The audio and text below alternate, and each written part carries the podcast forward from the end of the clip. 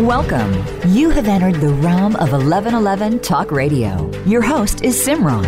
It's time to discover your own language with the universe. Empower yourself, broaden your mind, open your heart, and discover who you are. Now, here's your host, Simran. Welcome to another edition of 1111 Talk Radio. I'm thrilled to have you and especially excited about today's show not only because I have a returning guest whose work I absolutely love, but because in reading his latest book, it has touched a place inside of me that uh, I so rarely get to connect with in other individuals. Uh, when we can find ourselves within a story, within the places that someone else has walked, within the humanity and the divinity of another individual, all of a sudden that too is a step of home on our journey. And this show is very much about finding home in all of the ways that life brings us to it. So I'm looking forward to this very rich and beautiful conversation with Steve Kanji Ruhl that we'll get started with in just a couple of seconds. I want to mention that the first two books of my new trilogy are out, and if you haven't gotten them, I invite you to partake of them. These are not typical books that will be read back to back. They can be used as oracles, or you should very slowly take your time through them. They were written as if the soul had created manuals for you to move through in being human, in supporting you in realizing any and everything that you might encounter in that walk, but also deepening into your multidimensional nature as you do so each book is an aspect of your multidimensional nature. And the first book is Living, the Seven Human Blessings of Experience. And the second book is Being, the Seven Illusions that Derail Personal Power, Purpose, and Peace. Both of these books are out now. You can click on the link at the top of the show page or go to my website. And the third book, Knowing, the Seven Human Expressions of Grace, will release in February of 2023. Now, on to the good stuff. The authentic journey always cuts its trail inward. Details of outward travels must differ vastly, but inner journeys, the numinous ones, the sacred adventures, remain universally the same. A solo plunge into chasms, a harrowed struggle, the emergence into brightness and renewal. A journey to find unique truths not only requires seeking the great jewel of the soul, as mystics call it, you also must confront the stench of everything that shames you and that scares you. This is from Steve Kanji Ruhl's latest book, Appalachian Zen Journeys in Search of True Home from the American Heartland to the Buddha Dharma. It is a rich and beautiful book and has so many wonderful uh, insights and touch points that you will encounter as you move through it. Steve Kanji Ruhl is ordained as a Zen Buddhist minister through the Zen Peacemaker Order. He's the author of Enlightened Contemporaries, which you can also hear an interview on that in our archives, and two volumes of poems, The Constant Yes of Things and Paintings of Rice Cakes, satisfy hunger. He received his Master of Divinity degree from Harvard University and has been a speaker at Harvard Center for World Religions, Yale Divinity School, the Omega Institute, and elsewhere a Buddhist advisor at Yale University, and a faculty member of the Shogaku Zen Institute. Ruhl also teaches independently through his Touch the Earth Cyber Sangha. He lives in Western Massachusetts, and you can find out more at stevekanjiruhl.com, which is also in his bio description on the show page. Welcome, Kanji. It's so nice to have you back on the show again. Oh, it's wonderful to be back here with you, Simran. Thank you so much. And thank you for such a generous and kind introduction. I really appreciate it. Well, absolutely. I have always been devoted to the journey of the soul, and I think I was born seeking home and have, have had my own journey uh, different from yours, but, but so much of what you wrote resonated so deeply. And uh, touched my heart in a way that was was truly profound. This there is no wonder that this book has been nominated for the best spiritual memoir of 2022 by Om Times Magazine. Uh, it is definitely one that I urge everyone to pick up and read. Uh, there's a lot in here to to garner wisdom from from oneself. I want to start off talking about home uh, because I think that on some level, all of us are seeking that home. We might do it looking externally or, or going after other things, but ultimately, I think that's what each and every human is trying to uh, remember, recollect, and return to. Talk a little bit about what home is, what true home is, in your opinion, from the beginning of your journey, what you thought it was, and where you are now, what you feel like it is.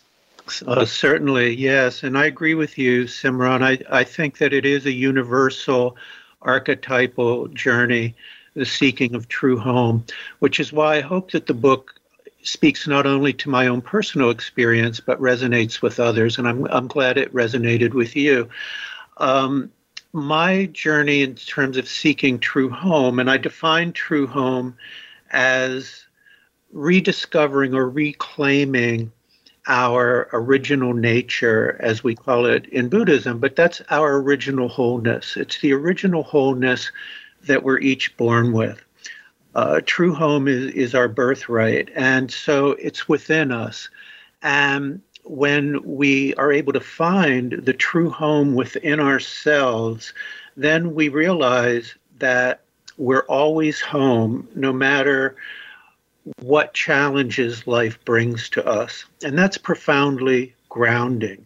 So, in terms of your question, originally, when I was embarking on this quest in a way that was very amorphous and, and, murky and kind of confused. It really involved a literal return to the place of my birth in, in the central Appalachian region of Pennsylvania. And I wrote this book, Appalachian Zen, over a period of 30 years, from 1992 to 2022. And I wrote it intermittently in the midst of other projects and while working full time, 40 hour week jobs finding time in the evenings or on the weekends to to devote to the book and really all of my books i think the poetry books you mentioned um, the enlightened contemporaries book about francis of assisi and dogen and rumi that we talked about once before and this book appalachian zen as well as a wellness memoir that i'm working on now it all comprises one large integrated body of work. And much of the spiritual life, much of the mystical experience of no self, as you know, is ineffable. It's beyond words. And so, as someone who works with words, what I communicate in writing is often self expression, the revelations of selfhood. Um, that part of the spiritual journey, which very much involves, I think, seeking true home. So, at the beginning in 1992, when I was going back to my literal home in central Pennsylvania's Appalachian Mountain region, uh, a region of farms and factories. And I was going back for my 20th high school reunion at that point. Um, I was thinking about what it means to have reunion, to reunify, and what what was it that I was seeking to reunify. And I began to realize that part of what was implicit in this seeking of the true home was this healing the healing journey. And it involved connecting with ancestors, um, this intergenerational trauma, this epigenetic trauma that we can carry through, sometimes without realizing it. Uh, I'm from seven generations of uh, Pennsylvanians, uh, indentured servants, farmers, soldiers, factory workers, very much a working class background. And my mother was raised at the end of the Depression in a remote backwoods farm in the mountains uh, with a violent hillbilly moonshiner stepfather.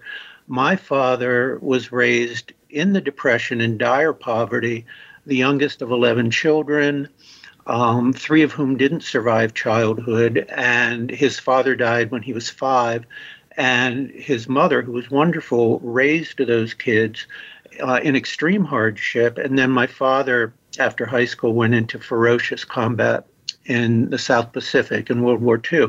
So this kind of trauma of the ancestors within this this landscape of central Pennsylvania's Appalachian Mountains of enormous pastoral beauty.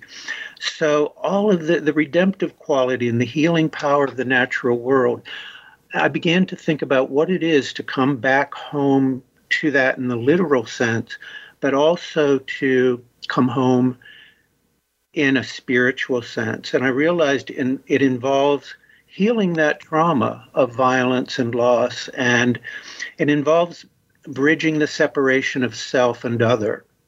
That separation I had experienced so for so long in my life of me and them or um, this self and other. As I say in the book, there were very difficult experiences in my adolescence uh, when I was in high school.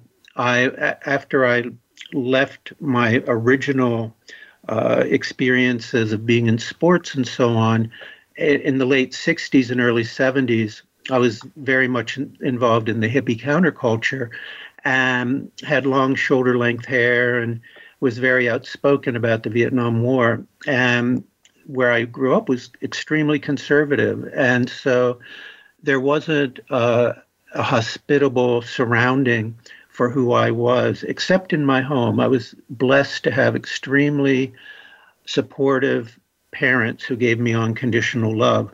So, bridging that separation of self and other to reach the true home, to have that reunification, um, and bridging the two worlds of my working class world and then the world I inhabit now, which you alluded to in the introduction, which is a world of um, culturally elite institutions Deerfield Academy, Yale University, Harvard University, and finding a middle way, a middle path between those two worlds. And so coming to the true home, I started to realize involved forgiveness, the spiritual path of forgiveness. And uh, realizing that the people who hurt me, for specifically um, football players in high school who would ambush me in the halls and so on, and who would hit me uh, at a time when I thought that I was a pacifist, but was actually choking down a lot of a lot of anger. Um, they were hurt themselves, and coming to that realization through open heart and through empathy and re- being able to reclaim them as my people uh, was profoundly healing. And then also coming to true home through um, mapping the mystical death of the self onto a discussion of suicide, which which I do in the book as well. Um, one of my high school mentors, Bruce Bechdel, apparently committed suicide. Um, he's featured in the book Fun Home, which some of your listeners may be familiar with. A uh, very close friend of mine, Joanne, committed suicide, and then my beloved younger, younger sister committed suicide. So these these traumas of and the healing that comes through an experience of shattering grief, coming through that dark night of the soul, all of this was implicated for me in moving from um, my original understanding of home in 1992 to where I am at the end of the book 30 years later in 2022. Uh, there's there's so much that you said in there that I'd love to dive into, and and within the book you have a line that you repeat several times, which is uh, by the Japanese Zen poet Basho, which is every day is a journey, and the journey itself is home, and that that really is such a beautiful statement because it is our entire journey. And the fact that you wrote this book over you know three decades it is our entire life that makes up the full tapestry of this journey home. And to get to a deeper understanding of self it's not going to happen in that instant one aha moment um, that so often is purported in spirituality as, as these awakenings but it is this ongoing trek through the mountain. Um, I, I, loved a story in there where you talked about getting to the peak of a mountain and then realizing that you were not still at the peak, you still had to go further.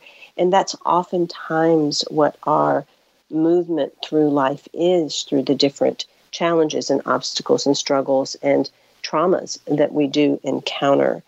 As you look at uh, well, first, I'd like to say, just for people to understand the distinction, Um, is there a distinction between Zen Buddhism and traditional Buddhism? What and what would that be?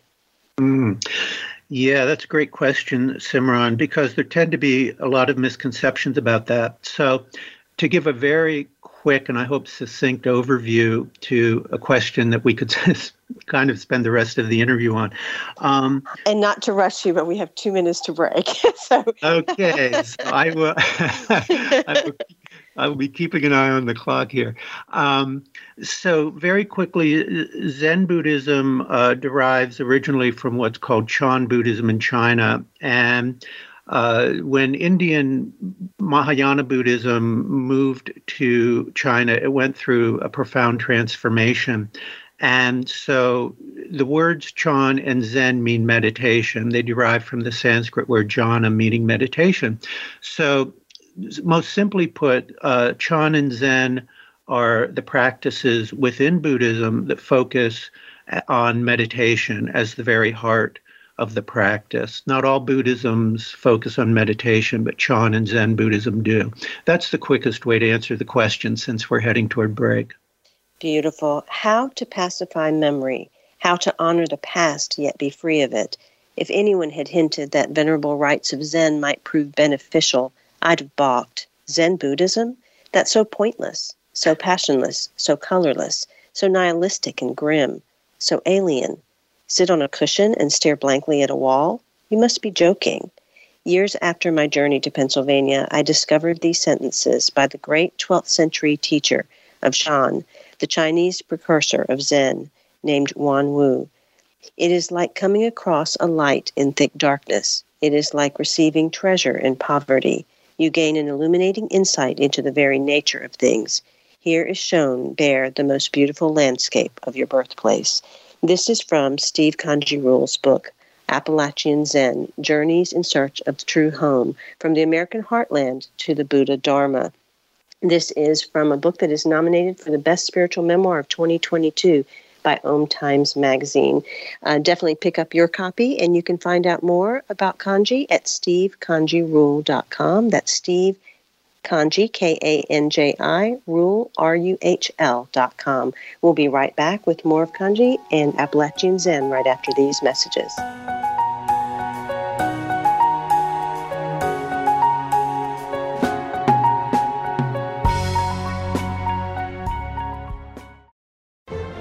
Have you seen 1111?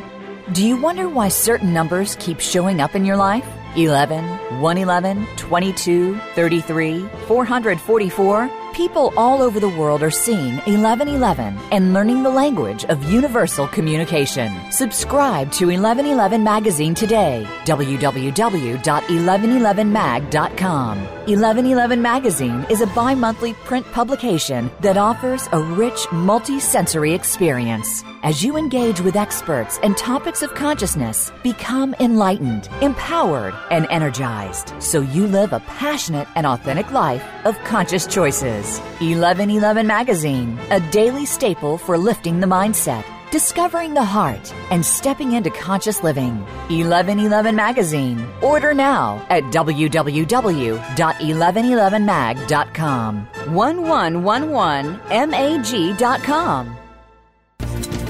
Do you want more? More joy, more abundance, more power and presence? How would it feel to have more loving relationships? More empowered community, greater fulfillment, and life purpose? The 1111 Mastermind community inspires, empowers, guides, and supports transformation. Shift your mind, expand your heart, deepen insights, let go and chart a new course, dream a new dream. The 1111 Mastermind community is an online portal for personal transformation and soulful expansion. Go to courses.1111mag.com. That's courses.1111mag.com. Change begins with you. Let it be simple, convenient, and transformative. The time is now. Step through the 1111 gateway. Courses.1111mag.com. It's your world. Motivate, change, succeed. VoiceAmericaEmpowerment.com.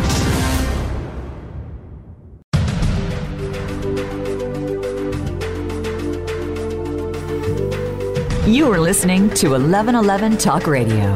Simran is an award winning author, publisher of 1111 Magazine, powerful speaker of wisdom, and a life mentor.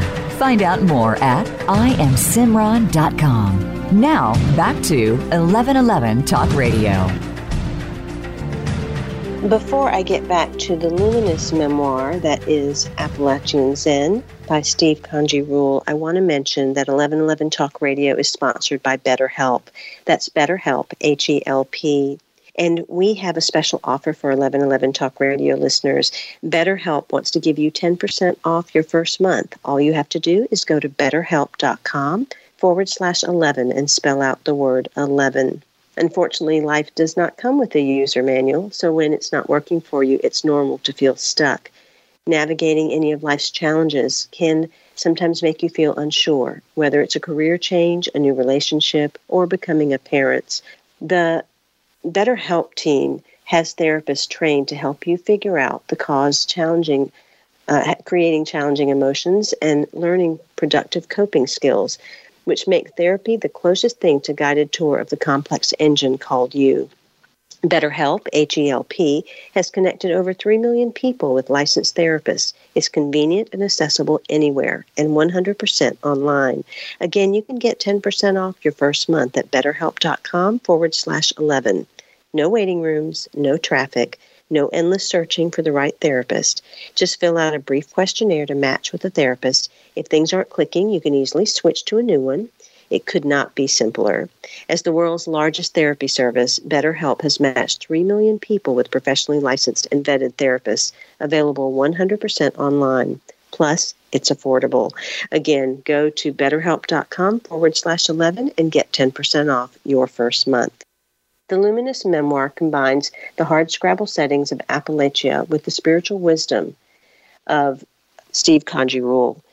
In Journeys in Search of the True Home from the American Heartland to the Buddha Dharma, Appalachian Zen is definitely one of those memoirs that models to you what it looks like to do the work, to go back over your life, and to realize how all the dots connect. Kanji trains Zen students to be clear, be kind, be present through koan practice, precepts, work, and meditation practice offered through his Touch the Earth online Sangha and through the Gaku Zen Institute. He also offers one on one spiritual counseling for individuals looking to deepen their spiritual lives.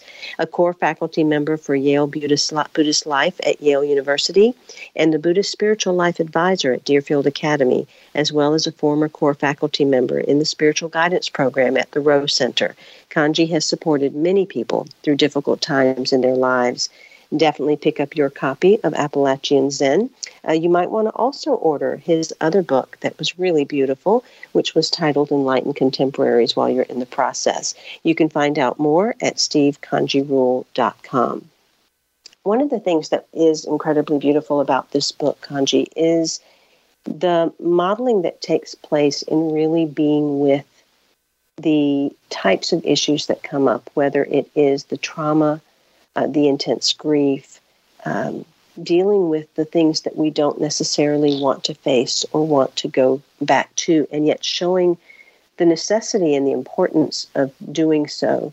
I think that grief for myself over the, the past decade has been an incredible portal, uh, one that has shown me the subtleties of life and things that I don't know that I would have discovered in any other kind of way. And it seems with all of the different um, individuals that have passed through your life that have had you encounter these doorways of grief, that you too, through that and sitting, have received a view of life, of people, of humanity, of self that often goes unnoticed when we stay too busy, when we stay too caught up in this external world and what we think the world is going to fill us up with. As you moved through your stages of grief, uh, and also uh, a recent illness that you are now 100% uh, healthy from, tell me about the impact or the, the process of grief and how that supported you in uh, staying true to your path and staying true to, to finding home and, and being in a place of joy and peace. Mm, such a wonderful question, Simran. And obviously, as you said, you do know yourself from your own experiences of grief in your life that it can be either crushing or it can be eventually transporting to a new realization of, of peace and joy. Um, joy, of course, distinguished from happiness. Uh, happiness is, is conditional, joy is unconditional. So, for myself, the process that's described in the book through grieving, healing from losses, healing from traumas, is one in which the the shattering experience of grief, whether it was the suicide of my friend Joanne, the suicide of my sister, uh, various losses and traumas described in the book, those experiences were devastating emotionally and involved a complete disruption of connection to the routine, mundane world and forced me to go into an underworld of darkness that also involved the, this disillusion of uh, dissolution of the of the ego self, and it's that that crumbling of the small ego self under duress that really creates a, a new spaciousness if we're able to recognize it for entering into another vaster realization of, of, who we are and, and what we're capable of. And so when the small constricted self is broken open by grieving, it creates an opening for a heart space. And as the heart begins to open more and more, there's a realization that the suffering that we're undergoing individually is also a universal suffering. Everybody experiences these kinds of grief. And in our culture, much of the emphasis is placed on trying to escape from that in any way possible uh, finding escape through some kind of addictive behavior or through some kind of drug or through anything that numbs us and prevents us from going into that darkness and that, that dark night of the soul. But if we're able to stay in that place and not numb ourselves and not run away from it and not try to escape from it, then the potential exists to really come to a rebirth into a new life, a transformed life of fearlessness and resilience and n- new learning and this open hearted spaciousness that really is love. It's spiritual love. And that love, of course, is what is always at the source of the mystical path. In the book Appalachian Zen, you write In Zen, we describe the emancipating dropping away of the small self as the great death. This death of the little me, with its inane chatter and obsessions, reveals the sublime original nature, the Buddha in each of us that opens to everything in the 10,000 directions, to the whirling infinitude of quarks and nebulae, the staggering, inexhaustible splendor of the cosmos. The great death allows new life. I loved that paragraph, and yet, I and it, I I think the reason this again this book resonates so much is because I find that you reach these places by sitting, by being present, by allowing yourself prolonged uh, time to really be with everything that is your life and not escape it, as you say.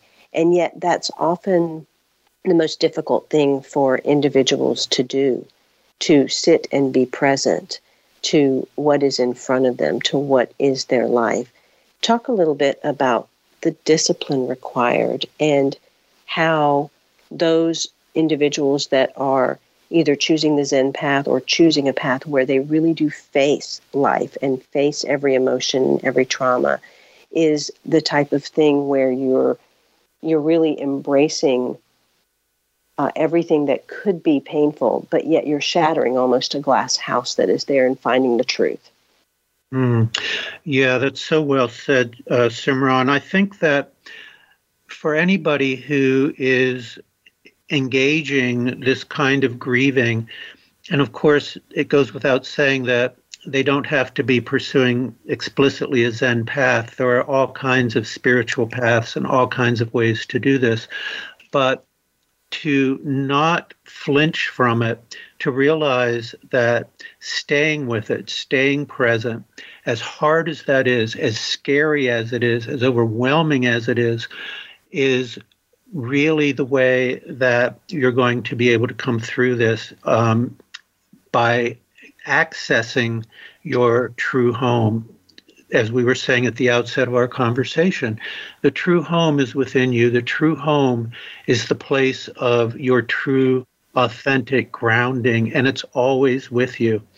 And again, often in our culture, we lose sight of that. We lose sight of our original wholeness, our original nature. But that's that coming back to the true home is the gift that we receive when we're able to stay present with the grieving, with the trauma, not escape from it as long as it takes. And that process is one of building the the resilience, building the fearlessness. It may excuse me, it may not be with you at the beginning, but it's the the will to stay with it that actually starts to build the capacity to be with it. And then with time, at least speaking from my own experience, and maybe this is true of your experience as well, with time, you begin to realize that what you're emerging into is something that you always had with you, which is this true home of your original peace and equanimity and joy. And it's getting back to that place of equanimity that allows you to withstand these profound losses and these traumas and the grieving that go with them. Within Appalachian Zen, you say a spiritual practice founded on improbability and paradox, a practice demanding quiet, unremarkable daily heroism, selfless heroism, existential heroism, taking full responsibility for life. This heroism means persevering with sincerity and with determination, even if effort seems futile. The four great vows sentient beings are numberless. I vow to save them. Desires are inexhaustible. I vow to put an end to them. The dharmas are boundless. I vow to master them. The Buddha way is unattainable. I vow to attain it. Very, very powerful words. When one sits like that, or when one commits to that degree, oftentimes the mind chatter can come up that we are weak or we are too much of a pacifist or the external world if it's if it's something that's going on that uh, warrants uh, activism so so to speak in our external world yet we sit back and and become more of a pacifist in the way that you did i loved how you wrote about the therapist saying that that pacifism is also strength that you stood up, you stood strong each and every time. And I want to get your opinion on where our world is right now. And you do go into things like the insurrection or, or different things that have happened in our country later in the book and how that also inspired some of this. And yet, so often when those things happen, it makes people want to act even more. And yet, sometimes standing strong, but being the pacifist can be even more powerful. Talk a, little bit about your viewpoints on that. Mm, it's such an interesting dynamic, isn't it? I think that the path of personal transformation that I endeavor to describe in the book corresponds to a path of transforming human consciousness for planetary healing. I think that happens through forgiveness and through an open heart.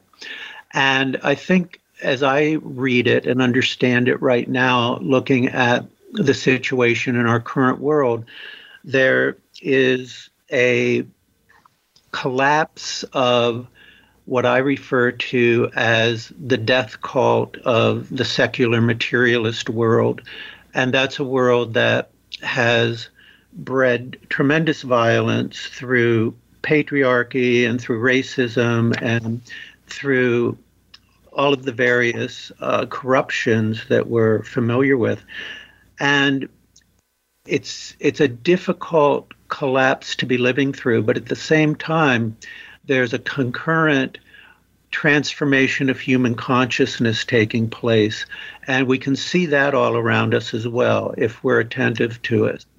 And so, as this is happening, I think for myself, I'm taking a position of staying in that place of strength and cultivating the the original home, the true home, and trying to do that in a way that doesn't foster the kind of polarizing and the kind of uh, separating into uh, opposing political camps that we see so, that's so pervasive right now. And that was part of the healing journey for me too, coming through this process of getting to a place of, of no opposition, of realizing that there are very difficult challenges to be faced right now, and that we do need to do that, but we can come to it from a place of open heart and no opposition. This is something I learned uh, when I was working on the Enlightened Contemporaries book. Uh, I learned it from Francis of Assisi.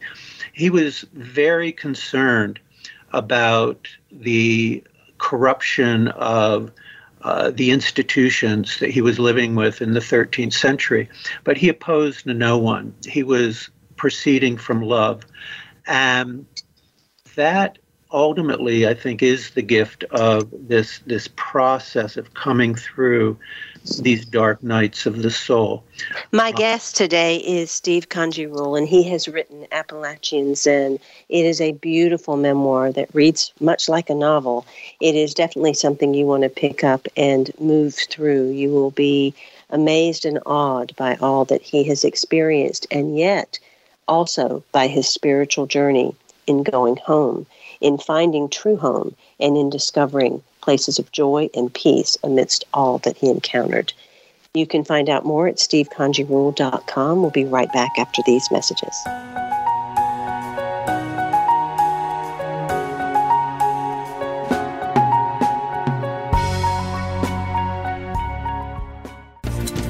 Do you want more? More joy, more abundance, more power and presence?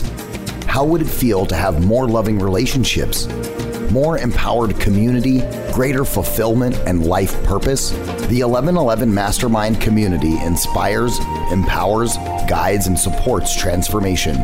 Shift your mind, expand your heart, deepen insights, let go and chart a new course, dream a new dream. The 1111 Mastermind community is an online portal for personal transformation and soulful expansion. Go to courses.1111mag.com. That's courses.1111mag.com. Change begins with you. Let it be simple, convenient, and transformative. The time is now. Step through the 1111 gateway. Courses.1111mag.com. Have you seen 1111? Do you wonder why certain numbers keep showing up in your life? 11, 111, 22, 33, 444. People all over the world are seeing 1111 and learning the language of universal communication. Subscribe to 1111 Magazine today. www.1111mag.com. 1111 Magazine is a bi monthly print publication that offers a rich multi sensory experience. As you engage with experts and topics of consciousness, become enlightened, empowered, and energized so you live a passionate and authentic life of conscious choices. 1111 Magazine, a daily staple for lifting the mindset discovering the heart, and stepping into conscious living. 1111 Magazine. Order now at www.1111mag.com. 1111mag.com. It's your world. Motivate, change, succeed. VoiceAmericaEmpowerment.com.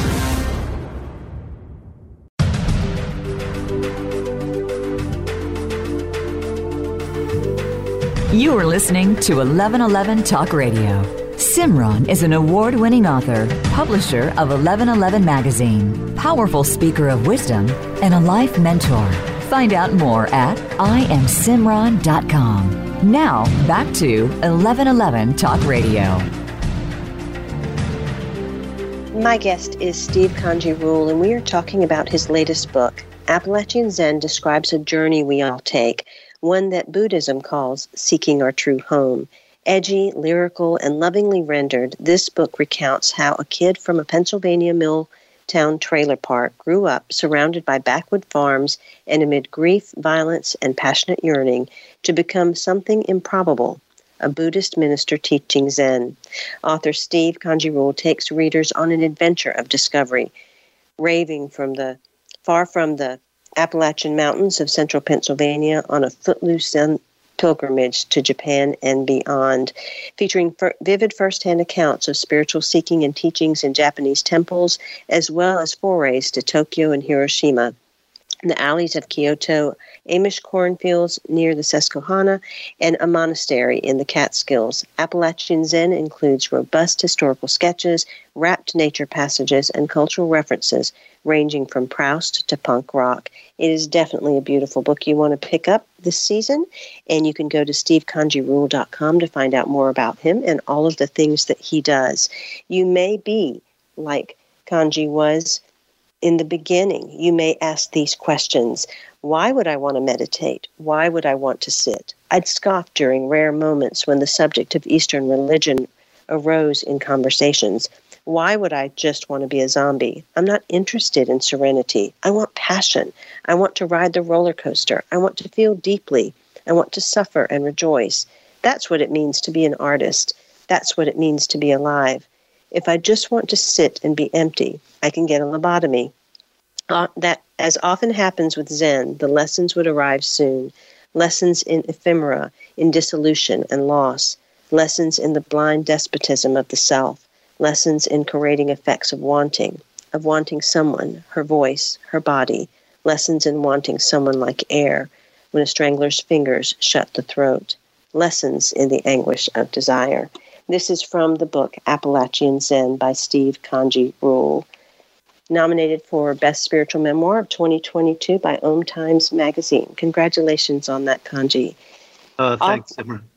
Oftentimes, what gets us uh, on our knees or gets us to the place of questioning or looking for something is going to be heartbreak or loss. Something of that effect is usually what triggers those moments of seeking and searching uh, the dysfunction in our lives, when things are not working.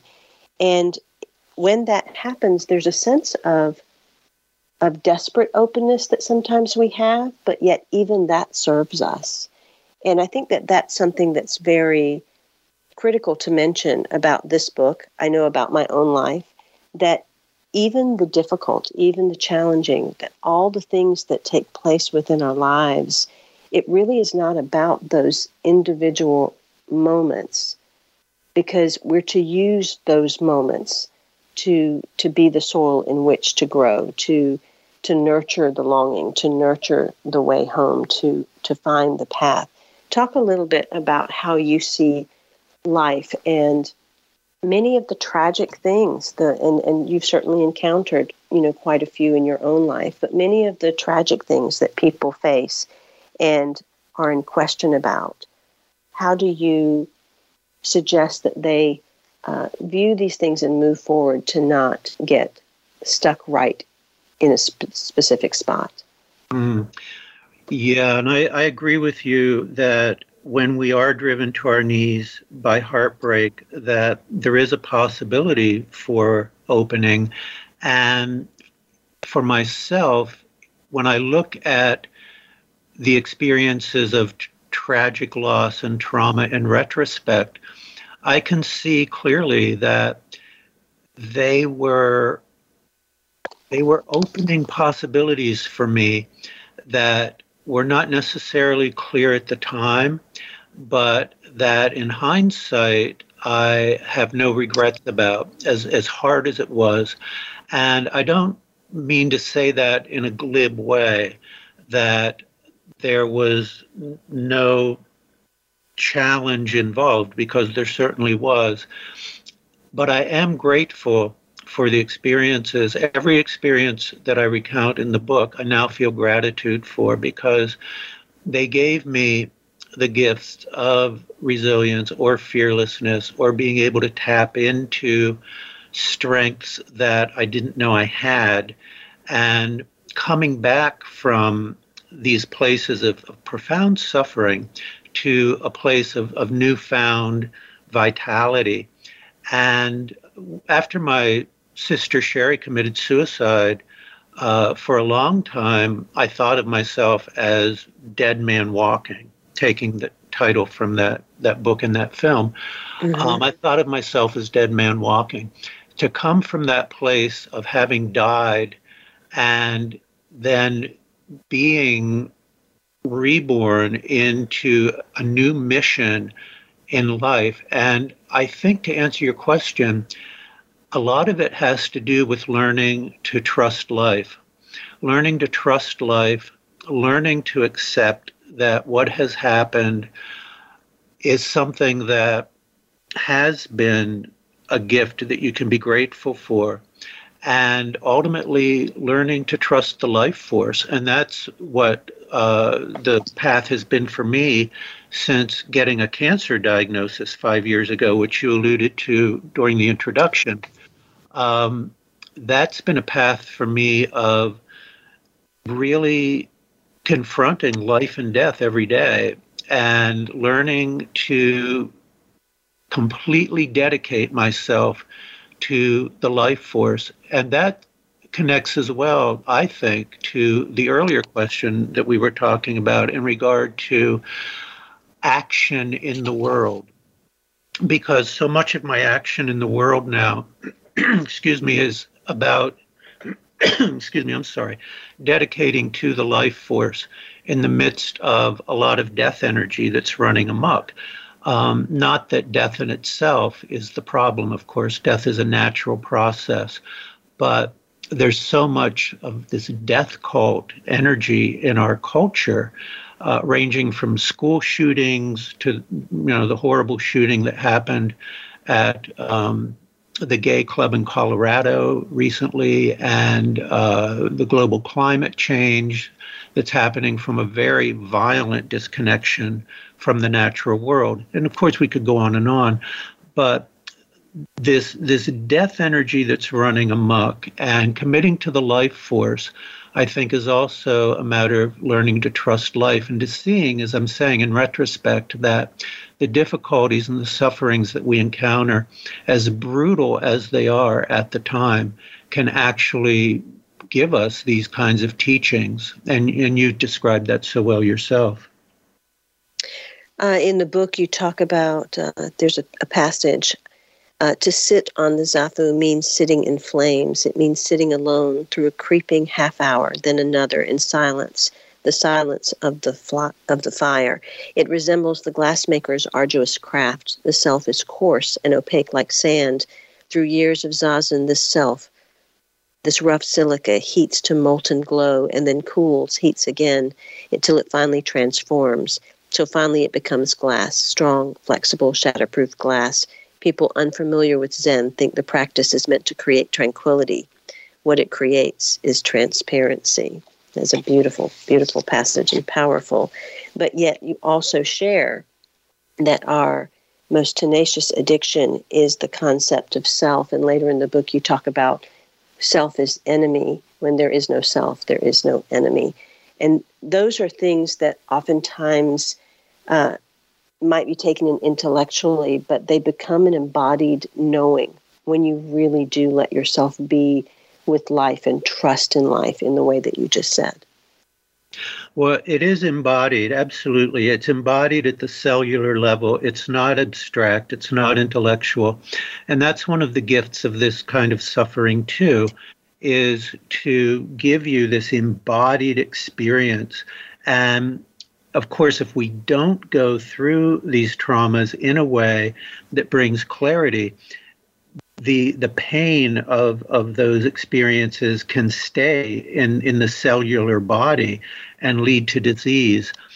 But if we're able to have these cathartic experiences of moving through moving through moving through and not allowing blockages and obscurations to to um, dam up that energy then healing can occur. And a lot of that healing does in my experience again have to do with with completely committing to and channeling life force energy. In talking about that life force energy and also the way that you referenced kind of this death culture that we've got going on with all of the the shootings and the different things that are taking place in addition to the rise in suicide uh, within that section you say that your mission is to attain primal joy, the clarity and fearlessness of undaunted jubilation, by dissolving gradually those obstructions of the ego. It may take years, but Zen adepts have shared this mission for 25 centuries, all the way back to the first Zen ancestor and beyond. You say, My healing mission to perform what I now call the controlled suicide of Zen. My healing mission is to kill myself to kill the small, petty, grasping self by allowing it to diminish, therefore opening to all that is, which exists right here always, our true home. And when you look at that broader picture that you spoke of earlier, that collective picture, it's it's as if this is part of the responsibility that we all must shoulder in terms of really looking at the self, looking at the ego, and allowing that to dissolve because we can never really have unity until we can, at least for moments, separate from this self that we keep wanting to identify, identify with. What would you like to bring forward in regard to uh, expanding on that concept of the uh, controlled suicide of Zen, the mission to kill the petty self? Mm-hmm. Yes, and I, I think this is so important because the human race is in the process right now of committing collective suicide. And as I said earlier, there's also a counterforce of transformation of human consciousness. And that I think is is profoundly encouraging, but we can't ignore the fact that through nuclear weapons, through the global climate apocalypse that's now at hand, and through uh, the this this death energy that secular materialist culture has committed to and helps to cultivate, the human race is committing collective suicide. So it's vitally important now, perhaps more so than ever, to realize that so much of what's at the root of, of this collective suicide that's not only affecting humanity, but obviously um, all life on Earth because humans are poised to take everything down with us.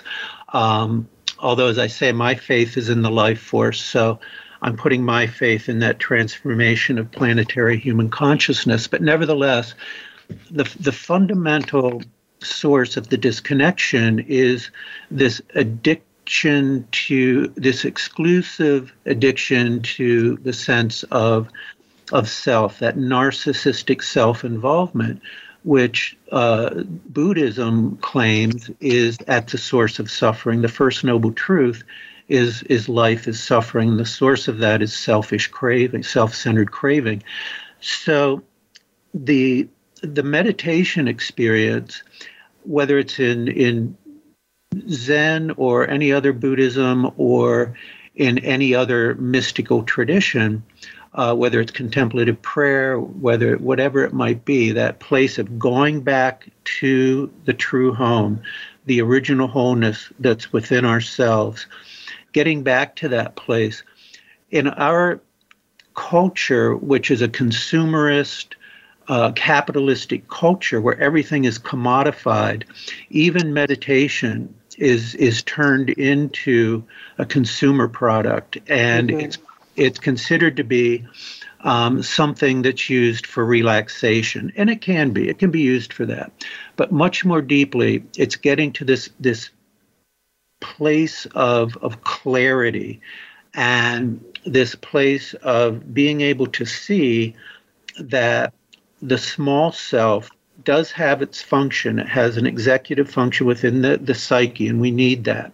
It's not evil, but it, we need to learn how to let it subside, how to let it set aside so that we can have the experience of no self. The experience of no self is the experience of pure awareness, of getting back to that original wholeness so that we are completely present with whatever is occurring. And that can be. Some- I'm going to have to cut us off here, um, Kanji, because we are finishing out the show from Appalachian Zen, Steve Kanji Ruhl. Finally, I gave up and let go. The arrow streaked to the target, and I realized every moment is the decisive moment. Presence is an unbroken series of present moments. The sleep seamless now, it's alertness to presence, and presents are gifts. But I don't open these gifts, I open to them. Sit on the zafu, meditate each day, face the white wall, inhale the belly, into the hara, exhale, watch that. Watch images, notions, memories arise in consciousness and evaporate. Back to silence, back to the breathing silence. Thank you, Steve Kanji for being back on 1111 Talk Radio. Until next week, I am Simran, in love, of love, with love, and as love. Be well.